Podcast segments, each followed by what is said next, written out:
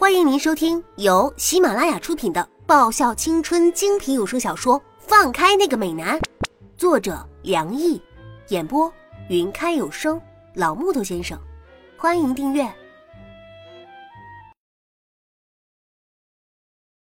第一百三十三集。当沈良毅从厨房里刷完盘子出来的时候，他亲爱的女朋友要坐相没坐相。要仪态没仪态，坐在地毯上，背靠着沙发，双眼炯炯有神的盯着电视屏幕。屏幕上那种色调唯美，但又处处带着怀旧的意味。他的女朋友就这样随着画面的转化，眼神和面部表情也随之转化着，时而迷茫，时而欣喜。要不要出去逛逛？沈良义轻声问着。不去啊，头也不回的回答。这么坐着会不消化的吧？哎呀，没事儿，就当省夜宵了啊。依旧是头也不回的回答。他塔奇奥比我好看。不满的声音从沈良义嘴里传来，他俯下身，阴恻恻的问道。终于，女主角回过头，在看了自家男朋友一眼之后，哎呀。你们不是同一个类型的，很难比较的。嘿，要是论美貌的话，你比较漂亮一点啊。这是最终得出的定义。因为俯下身的缘故，他们靠得极近，再加上他的回头，使得他们的距离越发的亲近。叶芝平时极少化妆，味道清爽。沈良义那如丝般的媚眼细细眯着。极尽春风深处桃花开的味道，渊蓝色的眼眸中从深处泛起一点儿更加深蓝的颜色。他伸出手，扣住他的后脑勺，吻着他的唇，有一种薄荷味在舌尖弥漫开来。他试图加深这个吻。等等。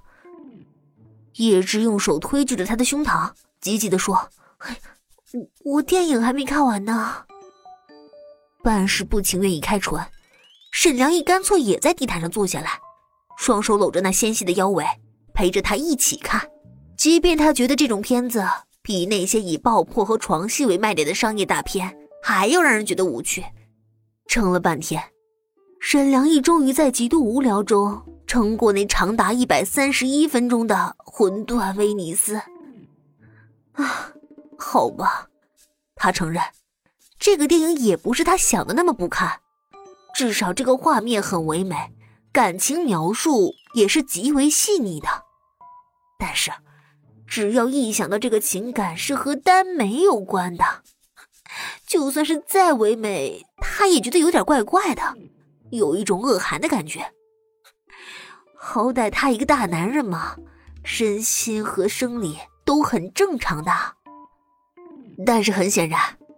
他那个亲爱的女朋友根本都没有意识到，此时此刻的他有着本能的恶寒。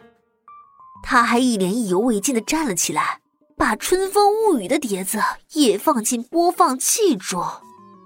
这个是？沈良一挑着眉头问：“ 哦，这个是最新出的，刚刚那是怀旧的吗？哎呀，放心啦，画面品质更加唯美，特别有保障的。”而且年纪和我们贴近，这个呀很有现代社会的真实感啊。然后叶芝坐回到他原本坐的地方，突然意识到身边还有男朋友这个摆设，他讨好似的朝他笑了笑：“嘿，部长，你也觉得很不错的吧？”他找了一个最舒服的姿势，整个人一半的重量靠在沈良义的身上，嗨。其实他是想说：“你饶了我吧。”沈良义在心里叹口气，他自己整了整姿势，接着陪他看。窗外淅沥沥下起雨来。一开始雨不大，滴滴答答的，不像在下雨，倒像是在下雾。等到沈良义察觉到的时候，雨已经极大了，雨滴像是千万个伞兵从空中跳下。降落在地面，一霎时，苍穹中的雨好似嘈嘈切切错杂谈，大珠小珠落玉盘的气势，连绵而不绝。丫头，下雨了。他望着阳台那边的雨势说道：“啊，哦。”依旧沉浸在故事情节的某个人支吾了一声，双眸紧盯着那唯美至极的画面。哇，美少年的镜头啊！不知道现在是不是要尖叫一声比较好啊，还是飙点鼻血比较恰当？不回去了？沈良义轻声问着。啊，感觉比较假一点。哎呀，不过没关系，画面的美感比较重要嘛。某个人还沉醉在脱生荷叶那美轮美奂的亲密画面中，心中发表着自己的观后感。完全没有意识到沈良义的问题和自己的回答到底代表了什么。